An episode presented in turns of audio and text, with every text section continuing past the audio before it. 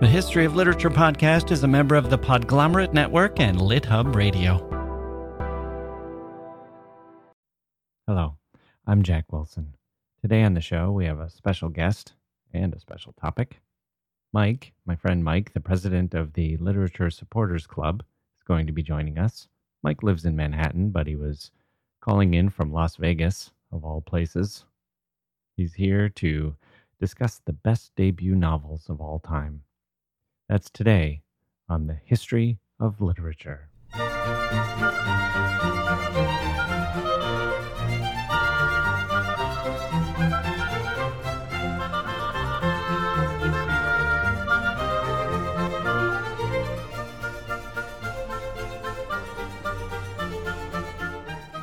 Okay, excellent. Here we go. Thank you again for all of the emails and comments. You really uh, help keep me going. I enjoy reading them. I'm glad that you're enjoying the show. And today, frankly, may spark a few more. We're talking about the best debut novels in history. If you want to comment, you can find me at jackewilson.com. That's J A C K E Wilson.com or jackewilsonauthor at gmail.com. I look forward to hearing from you. So, today we have a guest. I've known Mike for a long time. He's a real reader someone with a true passion for fiction and novels, and he has some eclectic tastes. And we thought we'd get together and discuss this topic debut novels. I always value my discussions with him. He's read a lot, he's reads with an interesting insight, a bright, open mind. That's going to be coming up in a minute here. The topic that we'll be discussing, debut novels, was his idea and frankly, I I jumped at the chance. I thought it would be fairly easy. Uh, we each get to choose five debut novels as the potentially best debut novels. And even though I thought it would be easy at first, I wound up making all kinds of lists, uh, filled sheets of notebook paper, cross things out, move things around, arrows, numbers, circles. Um, a much more difficult project than I originally anticipated. I found that it was hard to decide what I value in a debut novel.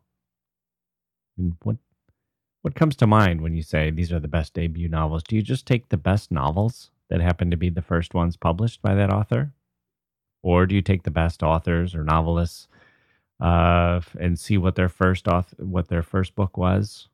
Do we value a book like the Pickwick Papers because it launched a great novelist's career? Or is it better to, to look at a book like Invisible Man or To Kill a Mockingbird, which were the only real novels that they wrote? I'm not counting the, the posthumous books in either case. Uh, do we want the debut novels to announce something new? A new voice, a new sensibility, a new way of thinking, a new style or form, a new era, a new genre? Or do we like those novels that arrive fully formed, perfecting or culminating an era, a great age of novel writing? Does it have to be the author's best novel? We get into all of that. So, here we go. A conversation with my guest, my friend, Mike, the president of the Literature Supporters Club.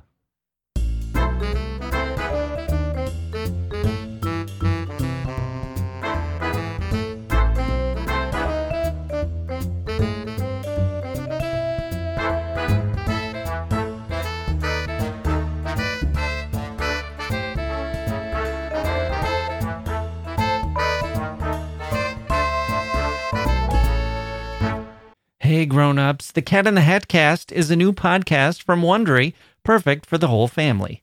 Join the Cat in the Hat and your favorite Dr. Seuss characters as they get whisked away on a new adventure every week. Fish dreams of creating his very own polite and quiet podcast. That is, until he gets a surprise visit to his Fishbowl podcast studio from the Cat in the Hat himself. And it becomes very clear that the cat has other plans for the podcast, and those plans are the opposite of quiet. The cat may be disruptive, but it turns out he's also a great help to get fish out of all kinds of predicaments. Bursting with music, silliness, and rhymes, the Cat in the Hat cast encourages us all to find fun that is funny in every episode. Sing along to new favorite songs, try your luck at Titanic tongue twisters, have some fun with wondrous wordplay, and most importantly, bring your family along for all of the adventures in the Cat in the Hat cast. Follow the Cat in the Hat cast on the Wondery app or wherever you get your podcasts. You can listen to the Cat in the Hat cast ad free right now by joining Wondery Plus in the Wondery app or Wondery Kids Plus in Apple Podcasts. Okay, I'm joined now by my guest. He's the president of the Literature Supporters Club. Welcome to the program. Thanks. Good to be here. Okay, so I had the idea for this draft, and you actually came up with the topic, which is uh, debut novels, which I thought was great. I actually found it a little bit harder than I thought it would be. How did you find coming up with your list? Yeah, you know, I skimmed I skimmed my bookshelves and a lot of the books that in my head I thought of as first novels turned out not to be first novels. Yeah. so that that was a little frustrating. Uh, and also, um, you know, some friends were pointing out the technicality that it, it, can we really think of it as first novel like Revolutionary Road when Richard Yates has written a, a load of short stories before that. So that that was another thing to consider. Yeah, yeah, that might that might uh, knock a couple off my list. Yeah, and then and then I, I was thinking, is it fair to uh, talk about? And I have done so, but is it fair to talk about first novels that I haven't read?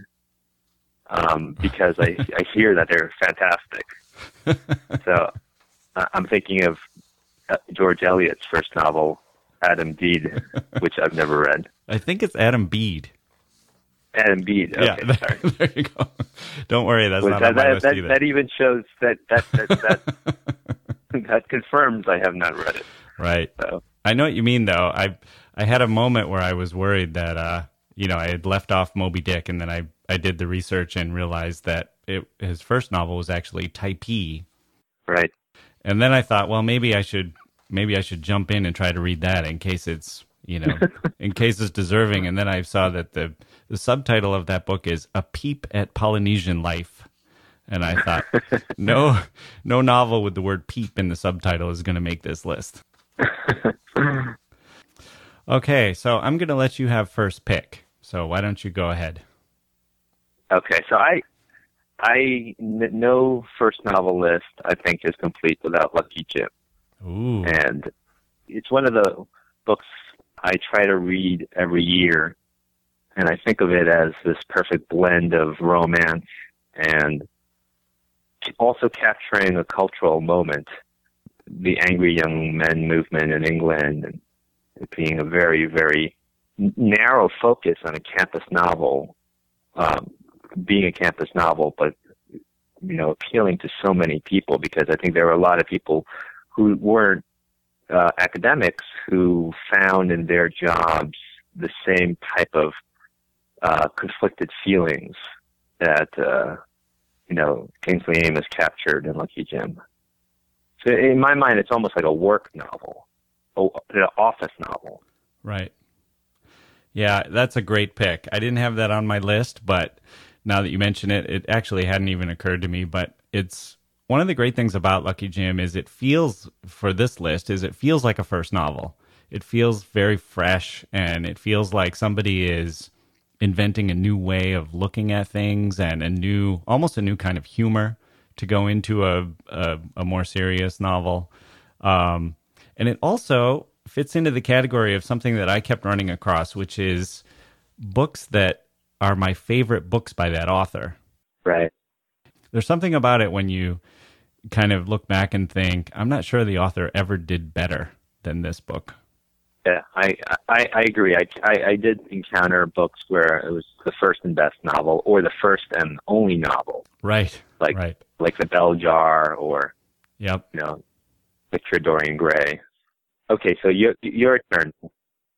I am going to take uh, "Remembrance of Things Past" by Marcel Proust.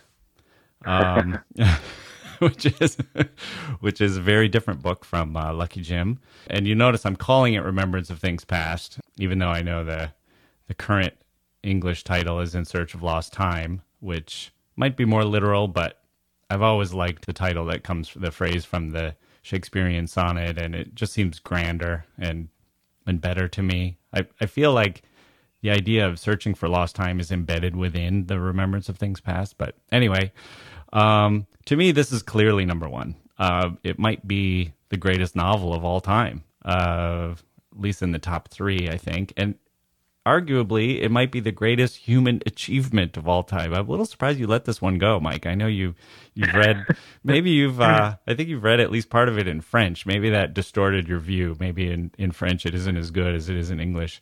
But as an artistic achievement, it's really hard to beat. And I I heard this great story that they asked Stephen Hawking uh, what you'd find at the bottom of a black hole, and he said the seven leather-bound volumes of Marcel Proust, Remembrance of Things Past. Which I don't know if he was making fun of it or or what, but for me, it's it's a black hole, or it's maybe it's not a black hole. It's more like a a constellation or a an exploding supernova or a rainbow. I, am guessing that you might have thought it was cheating a little bit, maybe because it wasn't exactly his debut. He had written those sketches before, or maybe you thought it was a little bit cheating that it's seven volumes to call it a single novel is is kind of a stretch. But I just love the characters. I love the narrator. I had this experience. I think a lot of readers had this where the narrator's uh, sensitivities kind of become our own sensitivities. Where I found myself wanting to have Marcel's mother come in and give me a goodnight kiss. You know, not my own mother, but Marcel's mother. I wanted to be Marcel. You know, I wanted to to be afraid of going to visit Venice because I might have a nervous breakdown at, at the beauty of it. And I just, uh, the total inhabiting and the way that I cared about the things that Marcel cared about. For me, it, it, it was just sort of an experience like no other experience reading that novel. So that's my number one pick. I, you know, I I considered it, but I didn't put it on the list because I feel that as he was writing it, he um, he sort of dispensed with the first novel problems that people have, and it feels like a first novel, but also like a, a middle middle aged uh, or last novel. But I, I agree with you. I mean, if maybe I would think of it as volume one, one of the best first novels ever. Right. Yeah. I, guess it's a little odd for me to choose as a debut novel a, a book where, um, he, you know, he he finished the last volume and he wrote the words "the end," and then later that day he died. So I guess like first, last, and only novel. I mean, I, I considered that in tandem with Buddenbrooks because when I think uh, of the the classic the Bildungsroman, um, it, it, it seems that when you write a first novel, everyone must consider, shall I start with my childhood? Right. And it seems like it's a it's a it's an awful pitfall because you basically arm yourself with the right to write about anything. But then Proust did that, and it was magnificent. So, um, Brooks is. I mean, I I don't have that on my um, top five, but I I considered it because I think it would probably lay, like a lot of first novels I love, the the kind of blueprint for a lot of people who were like, I want to write about three generations, you know, Garcia Marquez or, I mean, not that there are direct similarities, but I think Buddenbrooks really showed, yeah, you can write 300 pages about one generation, 200 pages about another generation, then wrap it up with another 200 pages. So. right. One of the problems with Proust, is when you compare it with Lucky Jim, for example, is that it, it's a hard book to recommend. It's not a book for everybody. It's not a book that everybody reads. Lucky Jim, on the other hand, is is a book a lot of people maybe haven't discovered. You can easily recommend it, and and people tend to uh, be surprised at how funny they find it. Yeah, I mean, the, the language in Lucky Jim is fantastic. There, there's artful phrasing, but then there are also lines like "nicer girls are better than girls who are not nice," or so, so, some kind of formulation like that. Right. There are these like aphorisms where people are like, "Well, it's kind of crude to say this, but isn't it true?" And Kingsley Amis comes out and says it. Right. That was sort of the book before um, some of his the uglier sides of his personality, the more curmudgeonly sides. It's a lot more appealing when the curmudgeonliness is in the 25 year old than in the 55 year old. Yes. but I did like Old Devils. I, I, will throw in. That's the one. That's the one. Yep. okay, so what's your number two? Uh, I go with Catch Twenty Two. Ooh. Which. Yep. Which um, I, I think uh, again another book that has broad appeal. Uh, you didn't have to be in the military. You didn't have to be a, um, a sarcastic, funny class clown to enjoy it. Um, although you know if, if you were that sort, then it, I'm sure the book was fantastic. For someone to write a first book like this, where it doesn't have a lot of structure and it's very character driven, and I think it's voice driven in a way that um, a lot of first novels try to be, but fail. Right. Because voice driven first novels that aren't good are um, really just sort of in your head without adhering to the standards that third person would require. Um, so, and, and again, it's another book that I think I think of it in tandem with Something Happened by him, which I also love. The way his his humor evolved and something happened to something darker.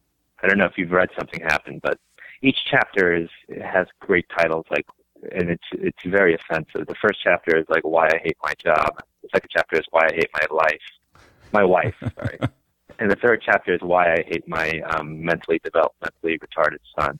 So it, it just comes at you. So I can see a, a pattern developing here. Um, I'm going to take my next pick, which is uh, Madame Bovary by Flaubert. um, I think you are outpacing me on the humor front. Um, I don't I don't know that there's a a single moment in either Proust or Flaubert that uh, would rival anything in Lucky Jim or Catch Twenty Two for just laugh out loud uh, possibilities. Madame Bovary, it, you know, of course, it was almost not his first book. He wrote The Temptation of St. Anthony first, and he read it to some friends, and they told him it was too lush and he should burn it. so, so he did, and then he he retreated to write Bovary, and his quote from that era was, "It's high time I either succeed or jump out a window," which is sort of the uh, devotion to to great literature and great art. The devotion of of Flaubert to getting a, a novel perfect, I think, has really cascaded throughout and novel writing everywhere. There, he kind of invented the idea that you would have no word of, out of place in a novel, and he I think part of him kind of admired um, or envied in a way the novelists like Dickens and and Hugo and Cervantes and people like that that would just kind of let things rip and and didn't have to sculpt the prose so carefully uh, where every word had to be in in place and you could never use a cliche or anything like that. And he he said uh, I'm stuck with atrocious labor and fanaticism. I love Flaubert and uh, it, I'm I'm glad to say that I have read the two picks of yours, and it, it, it's interesting because when I recommend books, 15 years ago, when people asked me what book do you recommend, I would I would recommend a lot of books um, before 1922, which is when Magic Mountain was read, was written. But uh, the the quizzical looks and the people with half promises, oh yeah, maybe I'll do that. Um, disappointed me. And, you know, I mean, people have less time than me and require more sleep than me. So I started recommending more, um, more contemporary books and getting a much better reaction. Right. Um, because the, you know, people wanted to read Michael Chabon because everybody knew who he was. And, uh, it, it kind of taught me that there's something to be said for um, being able to engage more than just me. That that said, uh, there's still a part of me that just wants to tell people, oh, you should just, you know, read the Magic Mountain. Right. Um, so, but it, it, it's interesting that you've gone with pre 1922 books. I'm looking at my list. Lucky Jim was written in 1954. Catch 22 was written in 1961. Um, and again, that these are two books I've recommended to many people with the idea that you know, they, they don't have to feel as removed from uh, society when they're reading something like Proust or Thomas Mann. Right. There's books like uh, White Teeth and um, Brick Lane, and you know, there's certainly there is something very appealing about that for the reasons that you mentioned. You don't have to put on your time traveler's hat and and imagine yourself back into 19th century France. Yeah, I mean, I, White Teeth was on my list along with uh, Mysteries of Pittsburgh by Michael Chabon on my you know on my secondary list of you know and, and Nicholson Baker's The Mezzanine and books that I've gotten a lot of mileage in cocktail parties or you know um, coffee conversations where I bring up this book. It turns out one other person at the table has read it or really wanted to read it and you can engage them in a way that brings people who haven't read it into the conversation. Whereas, you know, something like Balzac, I've I've I've stopped many a conversation by bringing up Balzac. Right. A lot of looks I can remember I used to buy the mezzanine for people. I was so excited to have them read it. Oh, it's a fantastic first book. It is, and it it really sort of sets out his career. That's the other thing that I liked about some of these first books is the way it they pave the way for for an author's career. You kind of see all the seedlings of their ideas and and their sensibility right there in the first book. I think you're on the board for number 3. Okay, so I went back in time after all, all my all my talk about trying to connect with people today uh, to Frankenstein, 1818. Yep. And, uh, you know, in, in case people don't know the classic story, that Mary Shelley was spending um, a long weekend, I guess, what we would consider a long weekend, uh, in, in the Alps with Lord Byron and uh, I forget who else was there, um, Lord Shelley, and uh, sitting around a log fire. You know, um, there was thunder, lightning, snow uh, around them, and they they all decided to try to write a ghost story. And um, Mary Shelley, not having written a novel before, was probably the long shot, and she came up with Frankenstein, which I always love that story, and I think that's a story that should be told to all kids as very inspirational, and maybe also as kind of a, a way to ward off scary feelings at night. Yep, that's a great pick. Yeah, and I think it's it's really kind of the, a testament to it is the way it's entered our popular culture. I'm thinking of Mel Brooks's Young Frankenstein, which I almost think of as like a literary work now. right. It's it is great. It's one of those books that sort of it was a, a, debut novel, but then it also had this life of its own, kind of like The Hobbit or you know, a book like that that that almost launched an entirely new genre. I mean, the the Frankenstein's monster is something that pop culture is, you know, every kid knows what that is. I had this on my list as well, and I did a little research, and the people who were at this party, and I agree, that's the origin story of this is just fantastic. It's like if you sent a bunch of cooks into a kitchen to to see what they could come up with and and someone invented apple pie and ice cream or something. You know it's just like to come up with just a classic like that uh, almost as a party game is uh is really inspiring. And it it turns out so the four people who were there who participated in this game were uh, Mary Shelley, her husband, uh, Percy Shelley, Lord Byron, and then a fourth guy named uh, John Polidori, and it turns out that the story he wrote, I had never heard of him, but it turns out that the story he wrote was called The Vampire, V A M P Y R E, and it's considered to be the first vampire story in English. So, what? Really? Yeah, so, wow. So that was quite a weekend. Uh, wow, that that's another dark horse coming yeah. in. right. So Byron and Shelley, uh, Percy Shelley, were the slackers on this uh, but the real hero here is Mary Shelley with Frankenstein, just a, a classic book uh, coming out of this unusual situation. It's a great pick. I'm jealous that you got it. but I, for my third pick, am going to take uh, a portrait of the artist as a young man, James Joyce. Uh, that, that, that was my next pick. and this this one I think is maybe the the best example of what you had talked about before. Where can you really call it a debut if somebody uh, has come out with short stories because he, of course, mastered the form with the Dubliners. It's just a great novel, and he's a great novelist. If if I wouldn't have taken Proust as the greatest novel of all time, I probably would take Ulysses. And Portrait of the Artist might be almost as good. It might be more readable uh, if you're recommending a, a book to someone. It tells the story, of course, of a boy suffused with religion, kind of turning into someone who's taking art as his religion. What I like about it is that Joyce clearly could have written a book like Madame Bovary. Uh, that's essentially what the Dubliner stories are. He he's writing in that style, and instead he uh, decided that the novel needed to go in new directions. It feels very modern in that sense, and he was pushing the limits of the form, which ultimately he would push further in Ulysses and, of course, Finnegans Wake, uh, where it maybe pushes a little too far. But this is where Joyce is kind of writing at the height of his powers. The fact that he didn't write a realistic novel, it kind of reminds me of Picasso. If you've ever seen those sketches where he could he could draw a chicken that looks just like a photograph, and instead, when it comes time to to create his masterpieces, he decides that his vision needs to be something a little bit different. And Joyce feels to me like somebody who's doing the same thing, where he he could do a realistic short story, he could have done a realistic novel, and instead he decided to, you know, start to experiment with language and and some of the other themes. And we wound up.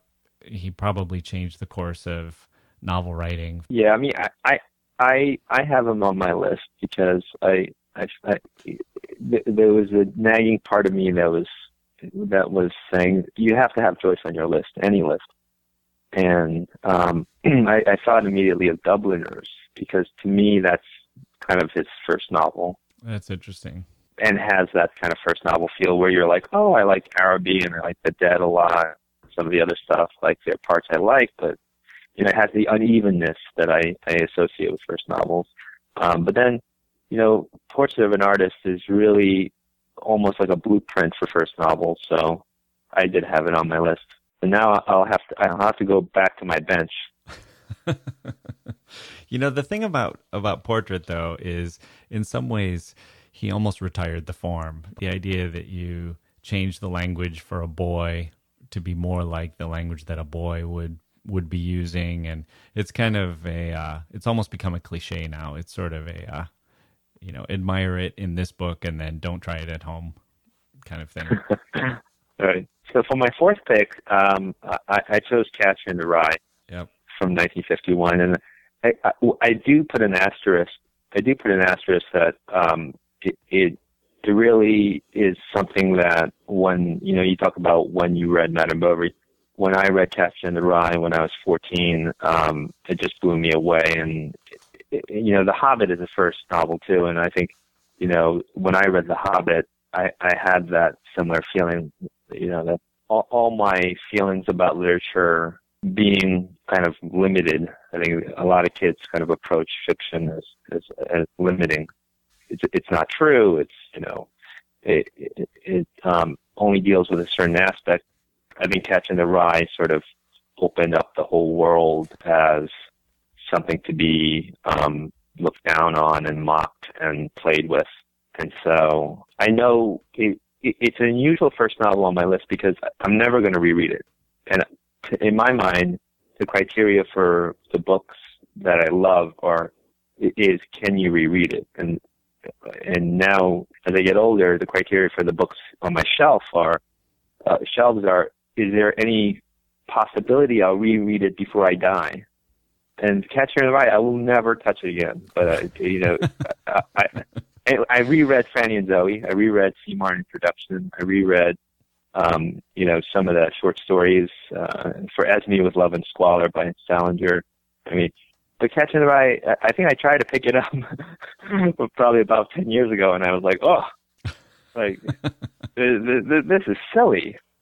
Um, but right. as for a fourteen-year-old, it's it's um, it, it, again, it speaks to you no matter how not privileged or you know um, happy a kid you are. I think you know you don't have to be a prep school rebel to enjoy this book. Right. it's a great pick. I had it on my list as well, and I, I crossed it off for some of the same reasons that you've identified.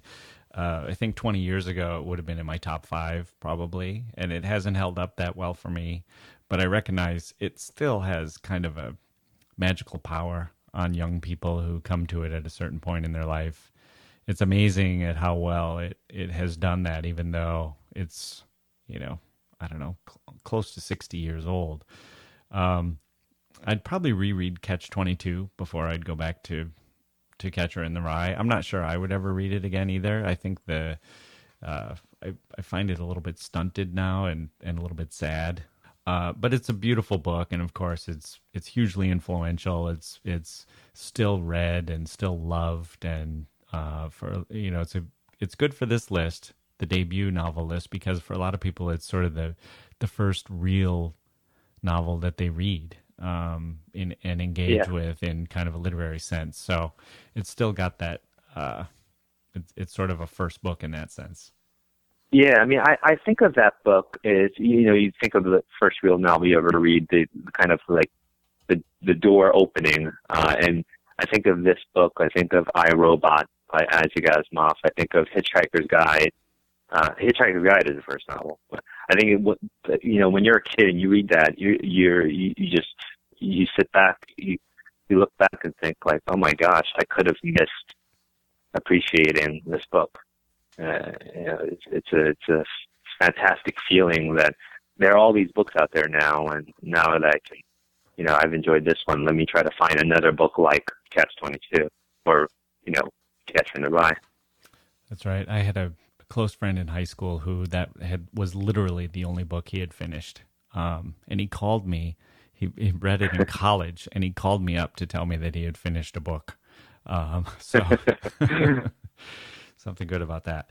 So I'm going to cheat a little bit with my number four pick, which is I'm going to take a pair of books, um, which is Jane Eyre by Charlotte Bronte and Wuthering Heights by Emily Bronte.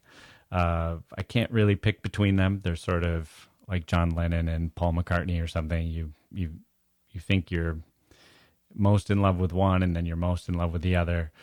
I think if I didn't pair them up, they might be a little bit lower, but I'm just astonished that these books were written by these sisters, these sort of pinnacles of novel writing in the 19th century. And for two sisters to come out with debut novels that are as good as these just seems like lightning striking, you know, twice or three times or whatever the whatever the odds are against it and I think both are probably in the top 15 or 20 English novels of all time. I was kind of amazed when I did the research and made sure that they were both debut novels to think of two sisters coming out with debut novels as good as this and they're they're so different in a way. I mean Jane Eyre is kind of classic perfection with a great story and a great heroine and and it has Rochester and his secret. But Wuthering Heights is wild and and full of energy and dark and you have Heathcliff of the Moors as a, a, a completely different type of hero than Rochester.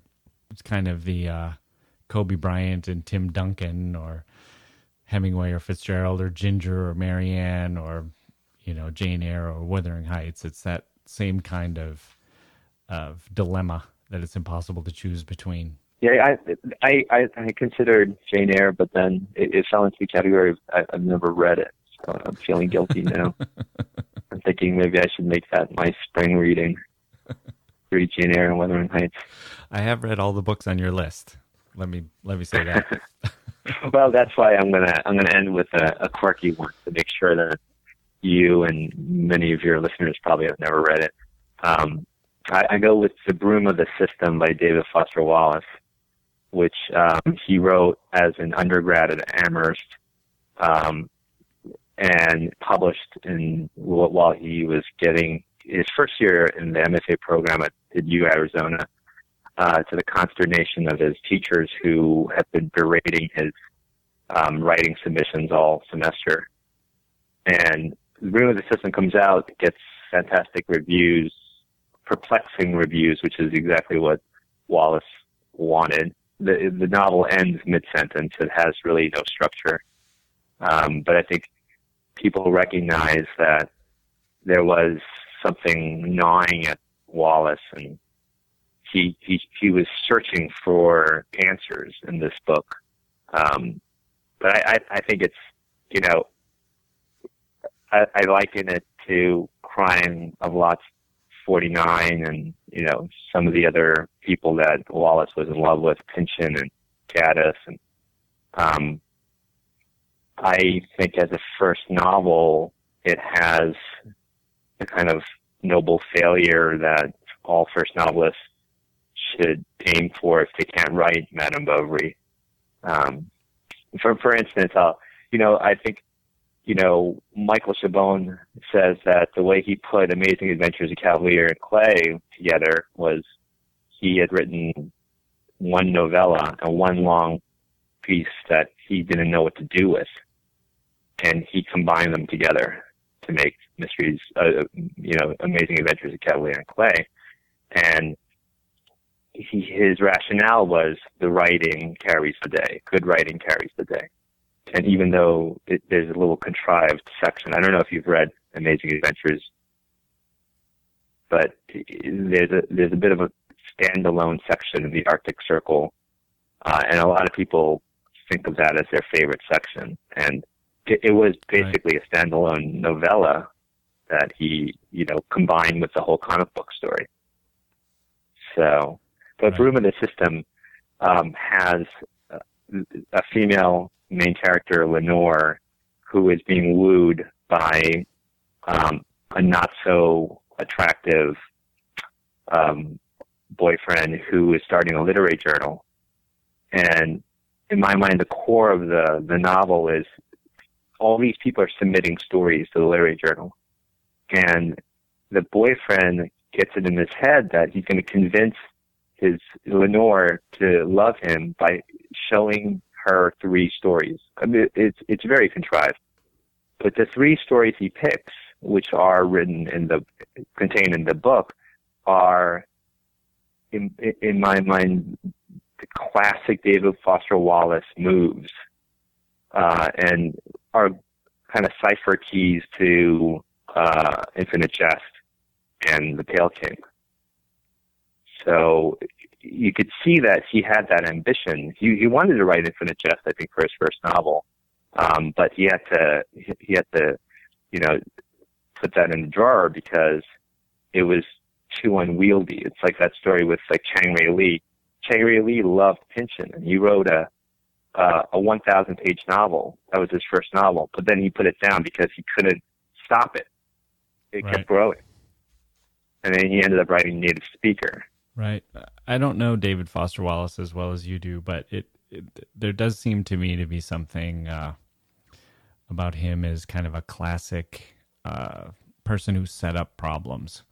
Um, he identified problems more than other people, and whether he could solve those problems or not, it doesn't surprise me to hear that he was, you know, needed to clear his mind of the dilemmas around writing novels or something. If that's what you're describing. You yeah, I mean he he it's interesting. He started a friendship. He initiated a friendship with Jonathan Franzen um, by letter writing, which is just I mean I love this story because it just would not happen today. I mean you're you're Jonathan Franzen, you're going through your your fan mail and you see this letter from David Foster Wallace, who you know of because you've seen his short stories in journals and you know and you open it up and it's a 12 page letter basically saying like, what do you think literature, what do you think characters in literature should do? and Franzen's like, what? so Franzen writes back to him and then Wallace comes back with like a 30 page letter about realism. Like, it, it, is realism possible? And so they start this friendship. Um, and then Wallace goes to visit Franzen, who's then married at the time to this uh, experimental um, sci-fi writer who he later divorces. But the two of them are living in Boston. Franzen is working as a janitor at uh, Harvard or MIT, and the two of them are both working on their first novels, never leaving the apartment. And Wallace, who's you know we all know some of his you know depression and his backstory, he goes to visit them, and they go. Franzen and his girlfriend go out once a year on their anniversary Otherwise, they don't eat out. They stay at home, eat pasta, soup, to save money and they're working on their novel. And Wallace turns to Franzen and says, dude, you guys are in the bell jar.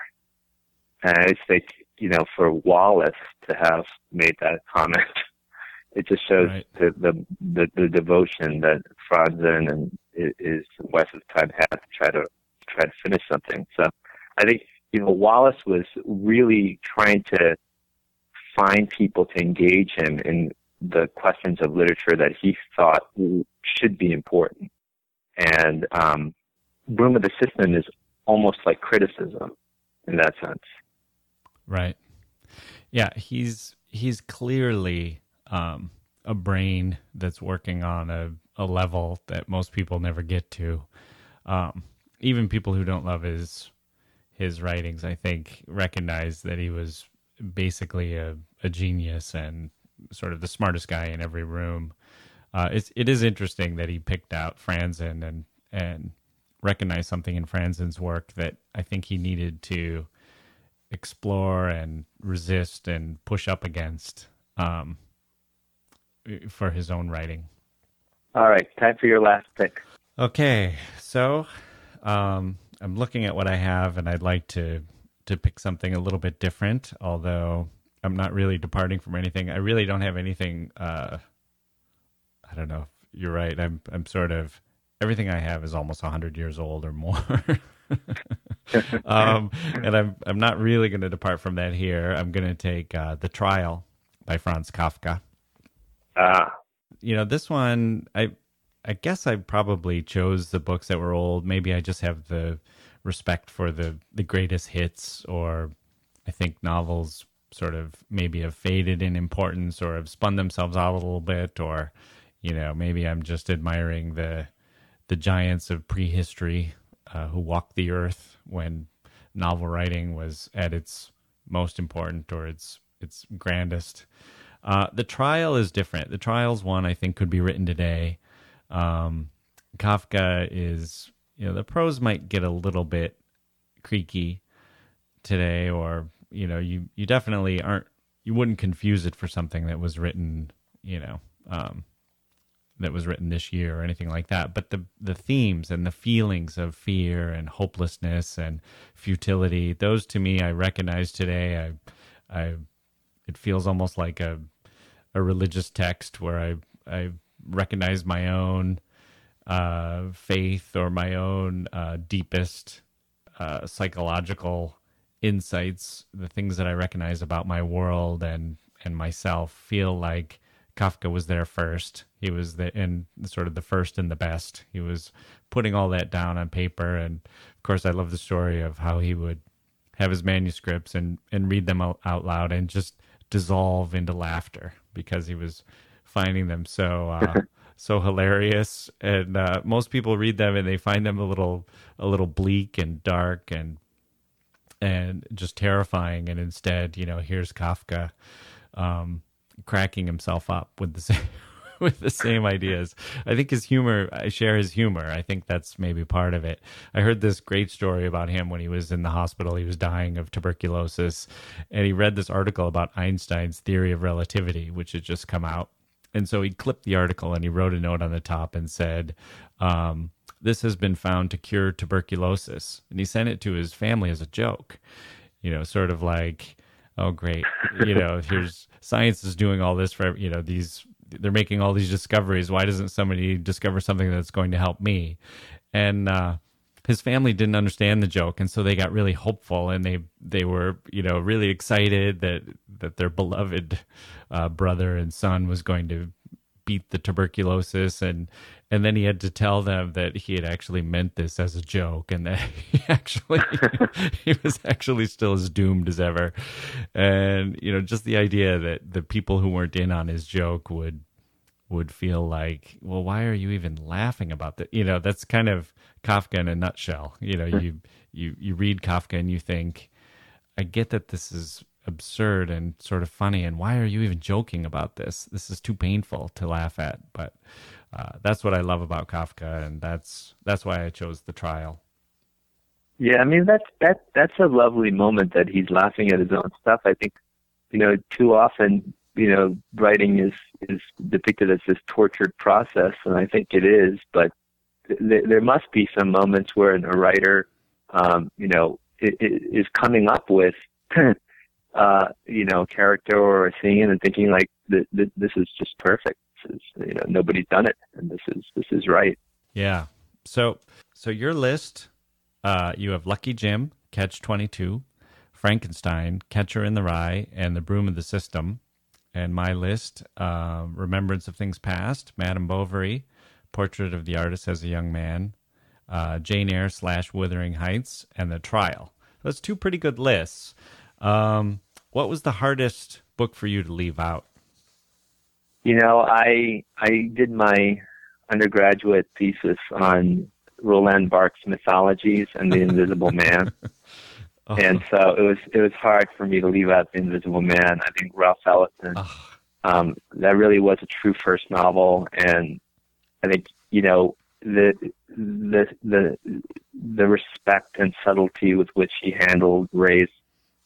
I think it would have been easy. You know, a lot of people kind of bookend Invisible Man versus Native Son, and I, I don't think that's fair. I think you know there there are good elements to Native Son also, but the, when you compare you know what he was trying to do in Invisible Man versus Native Son. I think the scope of ambition, there's no comparison.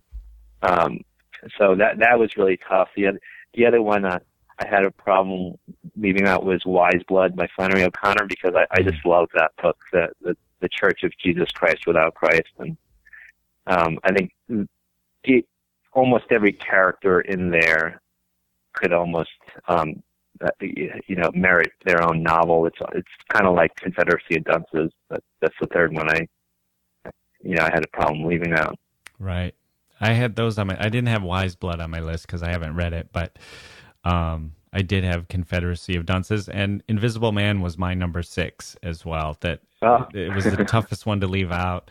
I know that you know uh, jazz is is probably the right metaphor. But for some reason, when I was thinking about this book and what he poured into it, I was thinking of Prince's Purple Rain album, of like just you know it was sort of all there, like everything, all the themes, all the concerns, all the intellectual engagement, or just the music of it. Like it just doesn't leave anything out, and it's it's a great book. Yeah. It's it's still great uh, it was really hard to leave out, and it it also has one of those great stories, kind of a tragic story around it of you know that his second book was destroyed in the fire, and and he ran around and and had to ask his friends that he had read sections of it too if they could remember anything about it, and he it it kind of destroyed him that his years of effort were lost, and, and it kind of makes Invisible Man all the much better in some ways that it it's the one that we have. Um, I know they came out with another one of his that um, posthumously, but Invisible Man is kind of the the uh, it, it's it's a monument to uh, a great writer and and what he was able to deliver. Yeah, I mean, and and it it it also highlights the fact that you know um, when we talk about first novels, we can't help but think of the breadth of the the, the entire writer's work because you know if if in a vacuum you compare Broom of the System versus Invisible Man, it is you know how can you say that Broom of the System is a should be on your list and knock off Invisible Man? But I think lurking in that background is Infinite Jest. So right. that definitely influenced my way of thinking you know, what else is there out there? Because if if we're talking about, and that's why I was, I, I you know, I started making a short list of first and only novels because Confederacy of Dunces would definitely make that list. Right. You know, I mean, to to produce one, and you know, you look at someone like David Gates, who's written three books in um, 58 years. I mean, if you're going to just write three books, um, you know, David Gates's body of work is is amazing.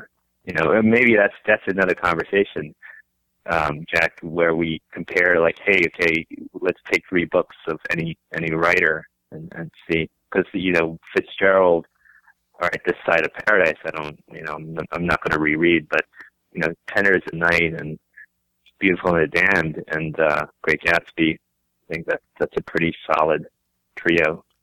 That is interesting. It's kind of like that debate of uh, when you're talking about a Hall of Fame player in baseball. Do you look at their peak years and and measure their greatness that way? Like maybe the six seasons they had, and and if those six seasons, like for a Pedro Martinez or somebody, are is you know comparable in excellence to anyone's six seasons, maybe that should mean more than somebody who pitched well for 20 years and compiled a lot of career statistics.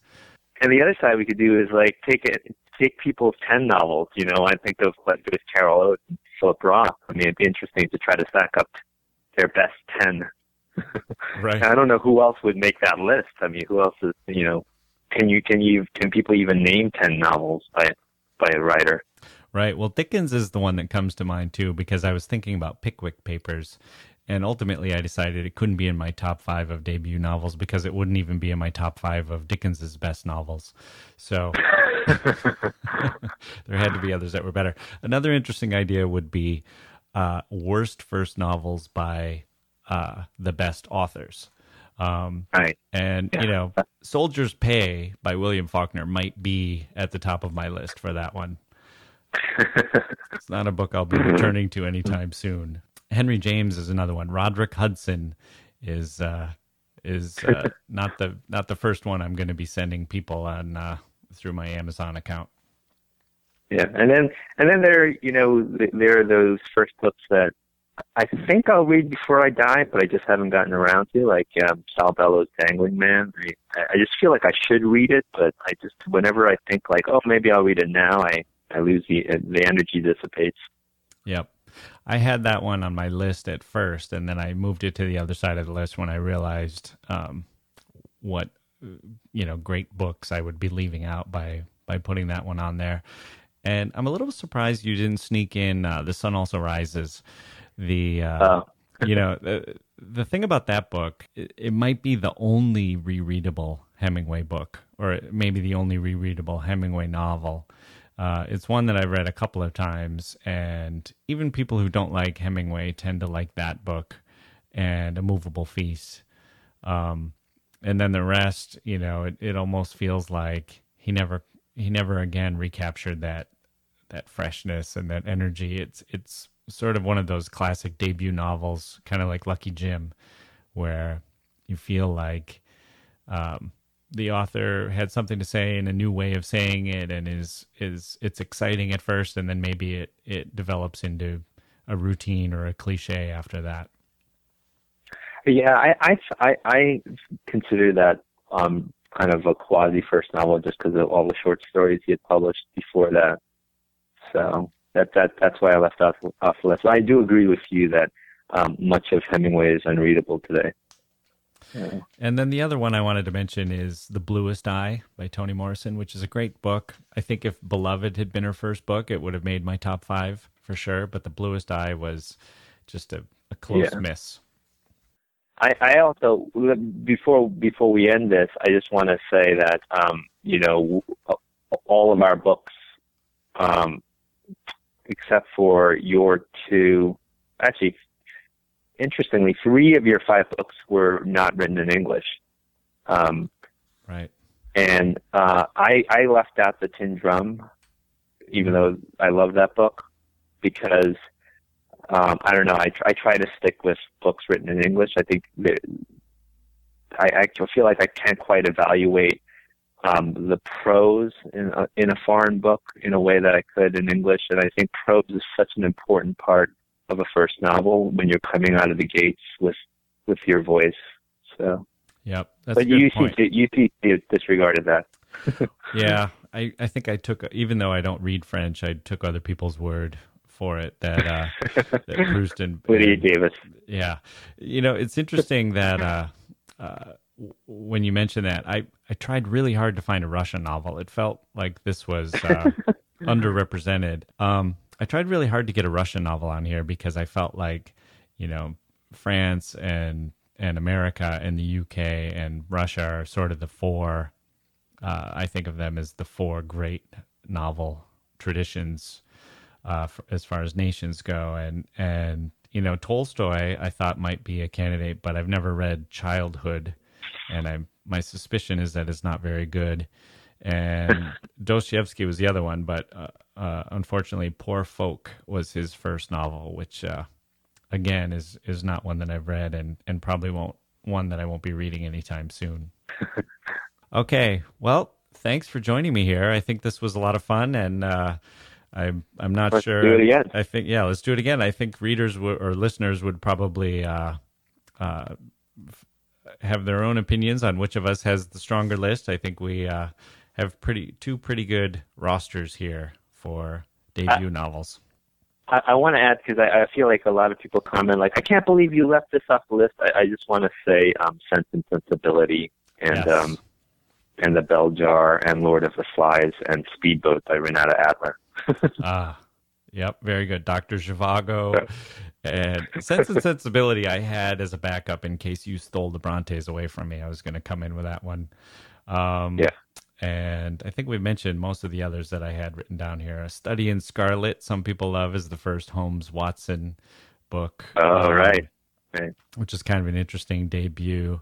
Um, Gone with the Wind had no chance to make my list. Um, and Harry Potter is an interesting one. I don't know if 50 years from now people will be looking at that as uh, sort of a debut um, that would make any any anyone's top five, but I guess we'll see. Okay, well, thanks very much for joining me.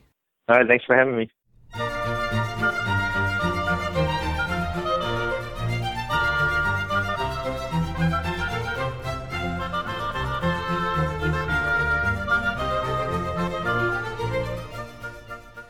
Okay, that's it for this episode of the History of Literature. My thanks to Mike, the president of the Literature Supporters Club, for joining me. Man, looking at these lists, I feel a little bit like John Lennon during the Revolver recording sessions. First heard Here, There, and Everywhere, and he said to Paul, I might like your songs better than mine. Anyway, good list for Mike. I think I'll go reread Frankenstein and read Wise Blood for the first time. I love Flannery O'Connor. Why did I never read this before? If you'd like to join the conversation, send us an email at jackewilsonauthor at gmail.com or a comment. Leave us a comment at jackewilson.com. That's J A C K E Wilson.com. And if you enjoyed this episode, you could always leave us a review on iTunes, show us some love, some big time love, or even a little bit of love. Five star rating is just a click away. Thank you again for all your support. I truly appreciate it. And as always, thank you for listening.